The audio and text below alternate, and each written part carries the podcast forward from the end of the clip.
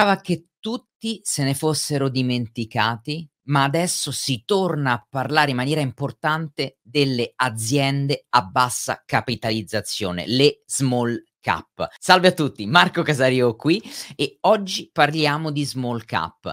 Abbiamo già cominciato nel canale Telegram, nel canale Instagram a parlarne perché cominciano a fioccare sempre più articoli. C'è una narrativa da parte dei mainstream che si sta cominciando a costruire sulla possibilità che stanno offrendo le small cap, perché le small cap, le, eh, eh, diciamo tutte quelle aziende a bassa capitalizzazione sono estremamente economiche rispetto alle controparti, alla controparte delle large cap o delle mid cap, dove in quest'ultimo periodo, e parlo del 2022, del 2023, d'inizio del 2024, sembra proprio che gli investitori, il mercato in generale si sia concentrato. Ed è proprio questa concentrazione che sta cominciando a creare questa opportunità. Ma come sempre facciamo, cerchiamo di non basarci sui facili entusiasmi che si creano sul mercato, ma invece andiamo ad analizzare i dati, andiamo a percorrere un po' di tabelle, un po' di grafici, studi accademici come facciamo sempre in questo canale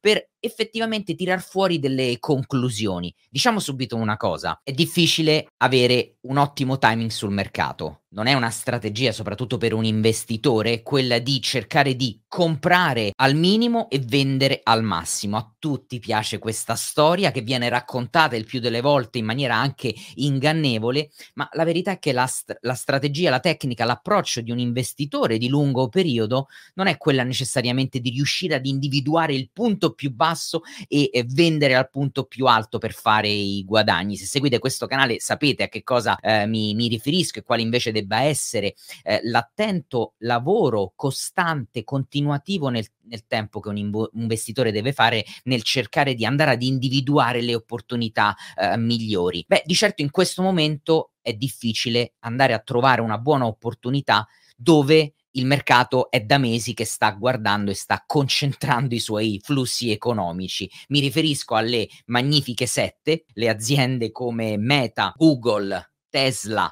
Uh, Apple, Amazon, Netflix, che Nvidia, uh, che in questo momento hanno dei PE altissimi, dei price earnings decisamente alti. Considerate che la media delle magnifiche sette che sono appunto queste aziende, le sette aziende a grandissima capitalizzazione che stanno trascinando e hanno trascinato nel 2023 e stanno continuando adesso il mercato verso l'alto, hanno un PE medio in questo momento del 50, di, di 53 come price earnings. Se andiamo a vedere storicamente, magari durante mh, momenti particolari, la bolla di internet mi viene in mente, beh, durante la bolla di, cioè prima della, che la bolla esplodesse nel 2000, il PE PE medio era de, de, di 62 per, quindi vuol dire che non siamo lontanissimi, siamo a valori medio alti. In questo momento il PE dell'S&P 500 è di 21.6, ma se andiamo a vedere il PE delle small cap, beh, vediamo che è di 13,6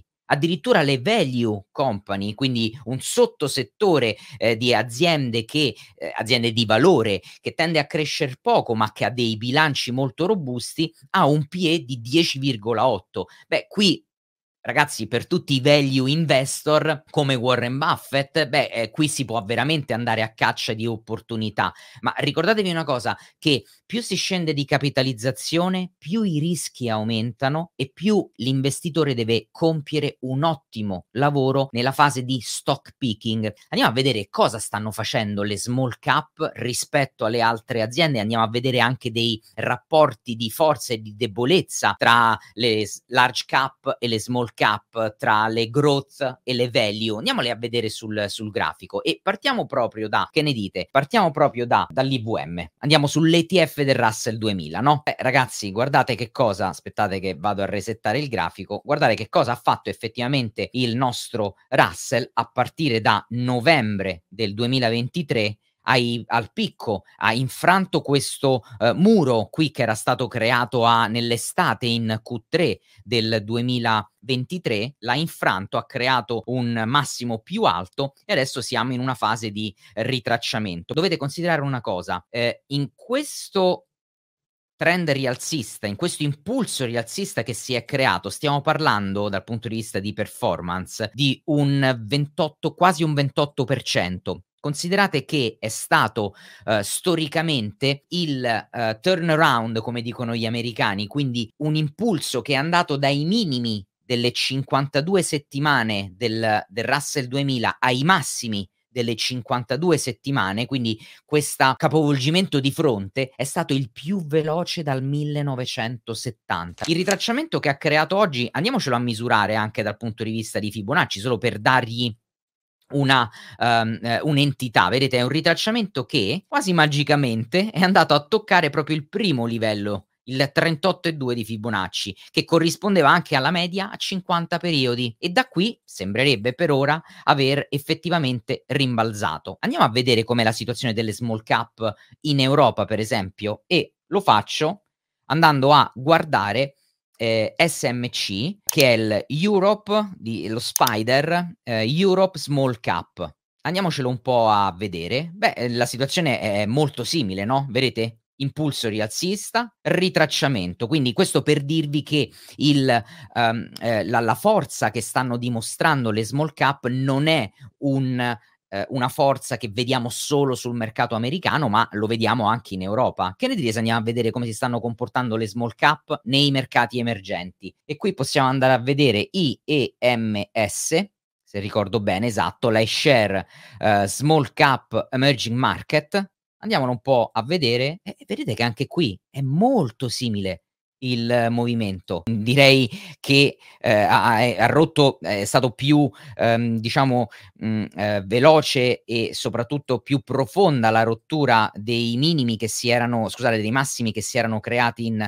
Q3 del, dell'anno precedente, del 2023, no? E adesso siamo nella fase di ritracciamento. Quindi stesso discorso per quanto riguarda gli emerging market. Quindi abbiamo trovato questa similitudine. Sembra proprio che ci sia adesso un grande interesse nelle small, cap a livello eh, mondiale. L'abbiamo visto su, in America, l'abbiamo visto in Europa, l'abbiamo visto sugli emerging market. Andiamo a vedere un po' dei rapporti di forza e di debolezza. Andiamo a vedere come le small cap hanno performato in questo momento e nei mesi precedenti rispetto per esempio alle large cap. Ok, io solitamente per guardarmi questo mi vado a prendere VB, VB ragazzi è il Vanguard Small Cap, diviso, questo voglio fare in un rapporto di, per vedere la forza e la debolezza, diviso per esempio le mega cap, MGC. Eh, eccola qua, Vanguard mega cap. Che cosa vedo? Al numeratore, ragazzi, ci sono le small cap. Eh. Mettiamo qui la linea.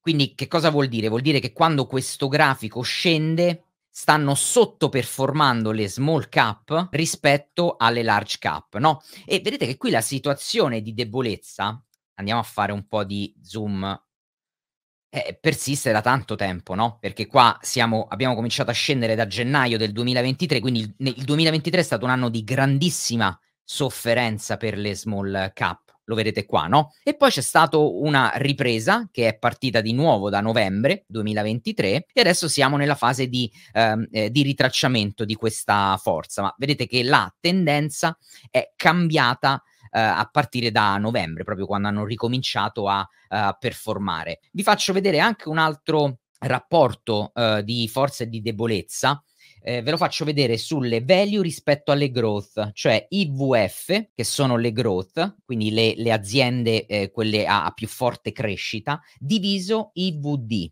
Eh, che sono eh, il, le value company. E che cosa vediamo qua? Qui vediamo il contrario semplicemente perché al numeratore abbiamo effettivamente le growth company e vedete quanto effettivamente hanno sovraperformato le value.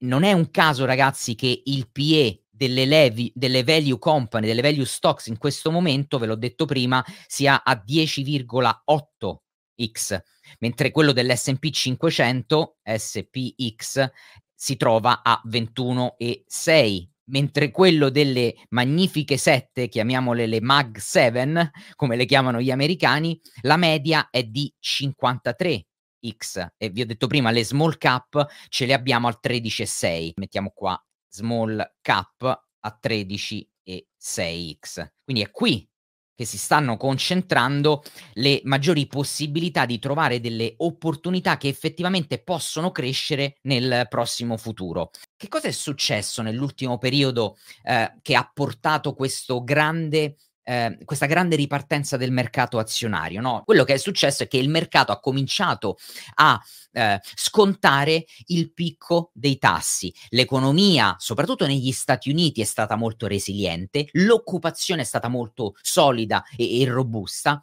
e quindi il mercato è passato da un 2022 di estrema negatività e di estrema uh, visione di una probabile recessione nel 2023 a cambiare completamente e scontare una, un soft landing non solo un soft landing, ma adesso siamo nella fase in cui il soft landing è stato praticamente scontato, ma adesso il mercato sta scontando tagli ai tassi. Ed è proprio in questo contesto poi che c'è stata una concentrazione degli investitori, in particolare su, ehm, sul tecnologico. No? Andiamocelo un attimo a vedere che cosa ha fatto il tecnologico eh, nell'ultimo anno. Guardate, tecnologico, questa è XLK, eh? il tecnologico nell'ultimo anno ci ha fatto un 50% XLK.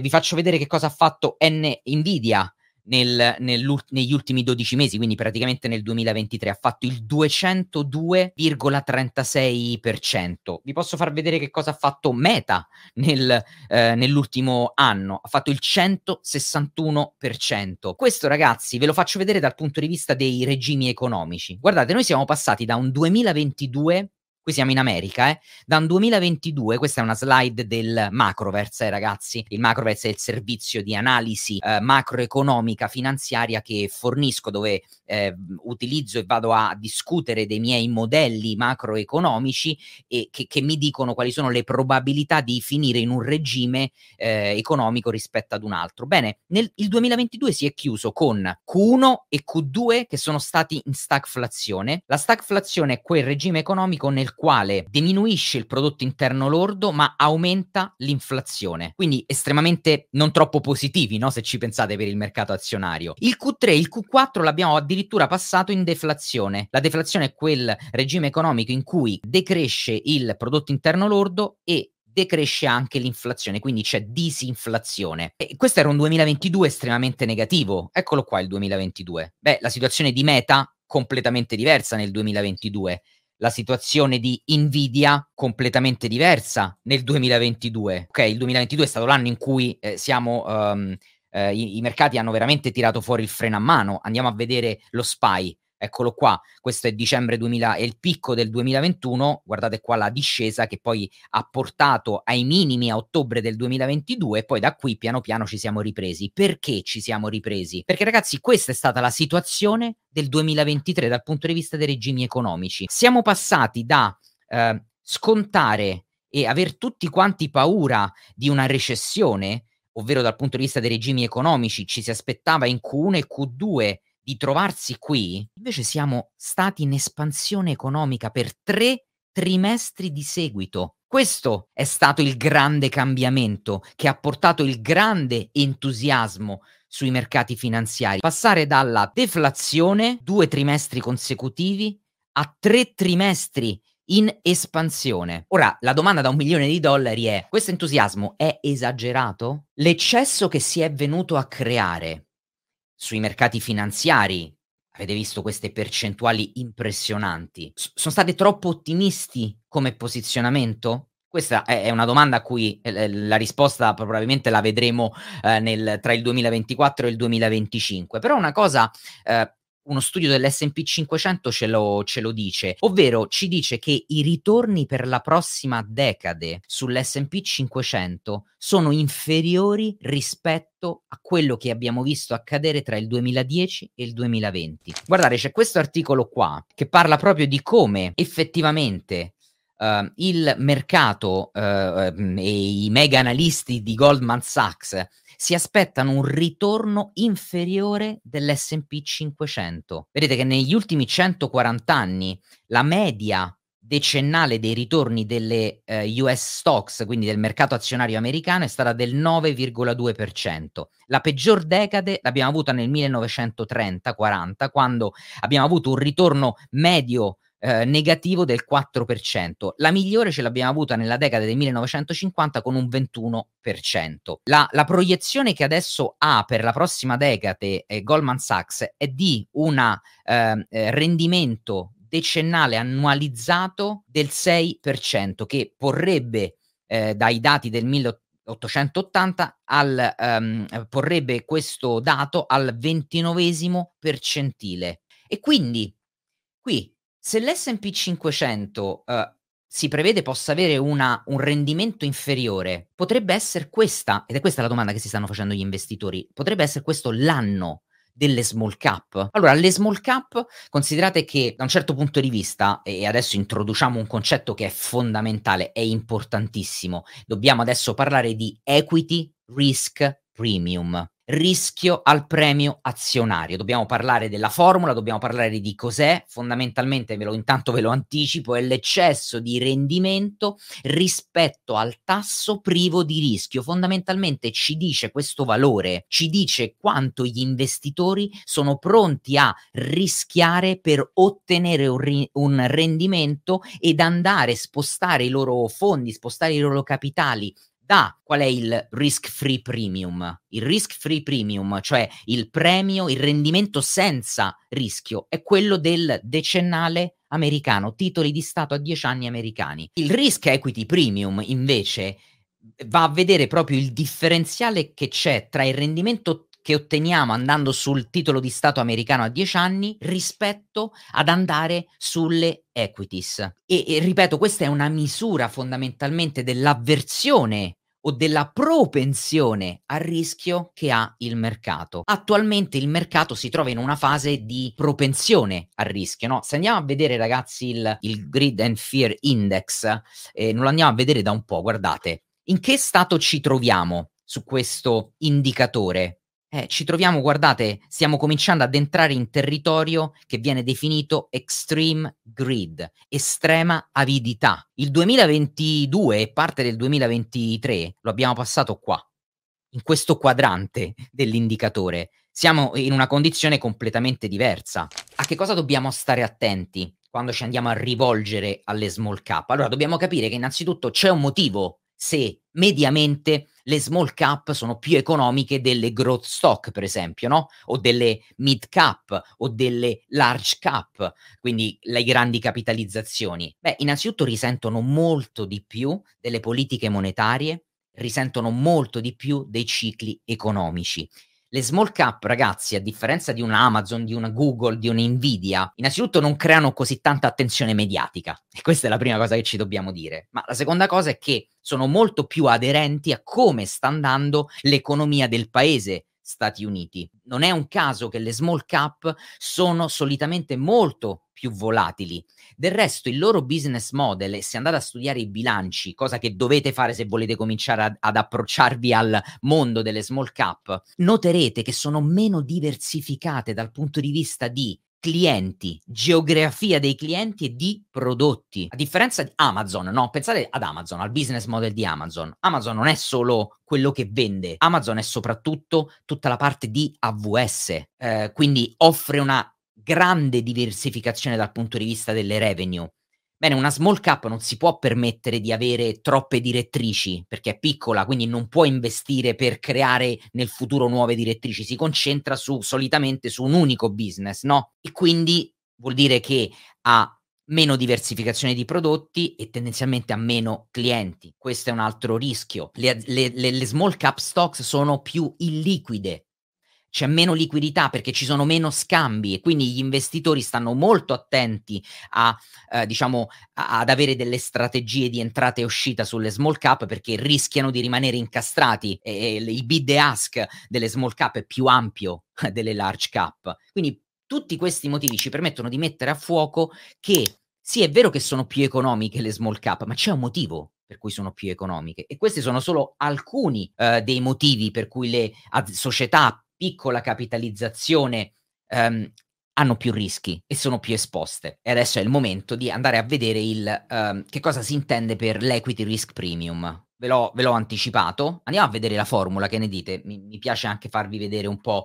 eh, la formula. Ve la vado a disegnare, guardate, disegnare, cioè ve la vado a scrivere, scusate. Eh, innanzitutto eh, in inglese viene, ehm, diciamo, eh, abbreviato con la sigla ERP, dove e sta per equity, R sta per risk e P sta per premium. Di nuovo, l'eccesso di rendimento rispetto al tasso privo di rischio che gli investitori si aspettano e sono eh, propensi ad assumersi, incrementando il rischio, ovvero spostando il loro capitale su eh, asset più rischiosi come quello delle equity. È un differenziale, ragazzi, è uno spread, è una differenza tra che cosa? Tra il R, che è il rendimento di mercato atteso, solitamente si abbrevia con RM, meno il tasso privo di rischio, che solitamente si, in inglese sempre si abbrevia con RF. Di nuovo, il tasso privo di rischio, quindi questa parte qua della formula, è il rendimento implicito sull'investimento pro, eh, privo di rischio, ovvero come proxy rappresentato dal titoli di Stato a 10 anni. Questo è quello che viene, come viene calcolato, no? Vi dicevo prima, eh, vi ricordate la eh, quello che vi dicevo di, di, di, Goldman Sachs che stima che il mercato azionario, fatemici tornare qua, che il mercato azionario eh, nella prossima decade, l'S&P 500 tenderà a, a, a sottoperformare la deca, decade precedente, comunque dice che andrà meglio dell'obbligazionario. L'obbligazionario solitamente ehm, come medie ragazzi si trova tra il 2 e il 3% come rendimento, quindi sovraperformare vuol dire che comunque otterrà di più nella prossima decade decade, l'SP500 intendo, di questo valore del 2 o 3%, quindi vuol dire che eh, mi sembra che eh, Goldman Sachs stimasse nella prossima decade una media del 6%. Ragazzi, una media del 6% vuol dire che ci possono essere anni in cui eh, l'S&P fa il meno 2% ed anni in cui magari fa il 10%, no? E, e quindi ricordatevi sempre che quando si parla di medie nelle medie ci sono i massimi e i minimi e poi ci, ci sono i valori che stanno eh, che stanno in mezzo, non ve lo dimenticate mai. Ora, una cosa interessante eh, che viene fuori da uno studio che adesso vi mostro è che nei periodi storici, e, e, e lo stiamo vivendo questo periodo storico, nei periodi storici in cui c'è stata grande concentrazione eh, da parte degli investitori su poche aziende del mercato, di nuovo le Magnifiche Sette per esempio, questi sono stati i periodi che hanno gettato le basi ad una sovraperformance negli anni successivi delle small cap. Guardate, c'è uno studio molto interessante che volevo farvi vedere ed è questo. Si chiama The Size Premium in a uh, granu- Granular Economy, studio accademico, ma quello che volevo farvi vedere io, alla fine di questo studio c'è una Interessante, c'è un interessante grafico, come al solito i grafici, eccolo qua, parlano più di mille parole e mille formule matematiche. Guardate, questo è il grafico, aspettate ho fatto troppo zoom, è il grafico sulla size premium um, e quindi sulla concentrazione, stock market concentration. Vedete che nel passato ci sono stati momenti storici in cui il mercato è stato come adesso, eh, concentrato in, nelle mani di poche aziende che hanno trascinato il mercato. Bene, quello che dice questo studio, se lo andate a leggere fondamentalmente, è che il premio, il risk equity, eh, soprattutto quello che viene chiamato il size risk equity premium, e cioè quello per le aziende di piccole dimensioni, ha avuto uh, nel, tra il 1926 e il 2021 un ritorno medio del 6,3% normalmente, ma quello che dice questo studio è che quando siamo andati in situazioni di grande concentrazione, come in questi periodi storici qua, questo rendimento um, quindi delle aziende a small cap, a, a piccola capitalizzazione, è passato dal 6,3 al 9,4%. Ok? Quindi è, aumentato di più del 50% rispetto alla media normale. E è questo il, il, il, il momento che molti stanno dicendo potremmo effettivamente riattraversare. Guardate, volevo farvi vedere questo è un altro grafico che, che mostra come siamo estremamente concentrati. Guardate le growth company, questa linea qua, guardate l'SP 500, guardate invece dove sta il Russell 1000, queste sono le value, e dove sta il Russell 2000 in termini proprio di, di peso delle 10 aziende in termini percentuali che compongono uh, questi valori, quindi vedete che c'è pochissima concentrazione nel Russell 2000 e c'è tantissima concentrazione nell'S&P 500 nelle growth company. Ma quello che volevo farvi vedere era questa tabellina qui che vi mostra come oltre al price earnings e tutti quanti guardano il price earning, ma ci sono altre letture eh, altre metriche eh, si chiamano che sono per me eh, molto importanti quando vado a,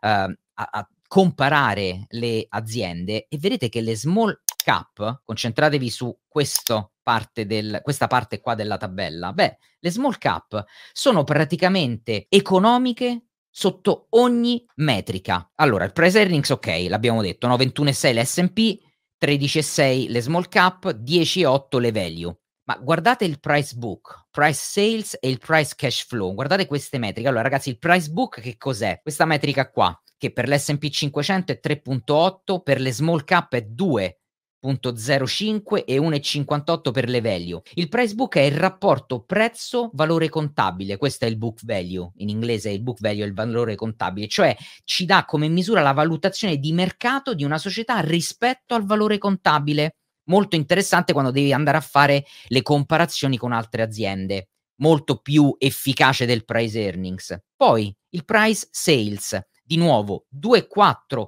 sull'S&P, uh, 1,2 sulle small cap. Cos'è il price sales? Altro non è che il fondamentalmente ci dice quanto un investitore è disposto a pagare per ogni dollaro di vendita, sales, di un'azione. E infine il price cash flow ci misura la quantità di liquidità che viene generata da una stock rispetto alla quotazione in borsa. Ok, ris- invece che il PE rispetto a piuttosto che gli utili registrati rispetto alla quotazione in borsa, no? Che, che è appunto il PE. Quindi, ragazzi, vedete che tutto quanto continua a eh, portarci e, e, a dirci che effettivamente le small cap sono in un momento eh, storico in cui c'è, eh, c'è molta attenzione, c'è molto interesse, sono state sottovalutate e, passatemi il, il, il, il, il gergo poco tecnico, e schifate per tanto tanto tempo e, e staremo a vedere se arriverà il loro momento.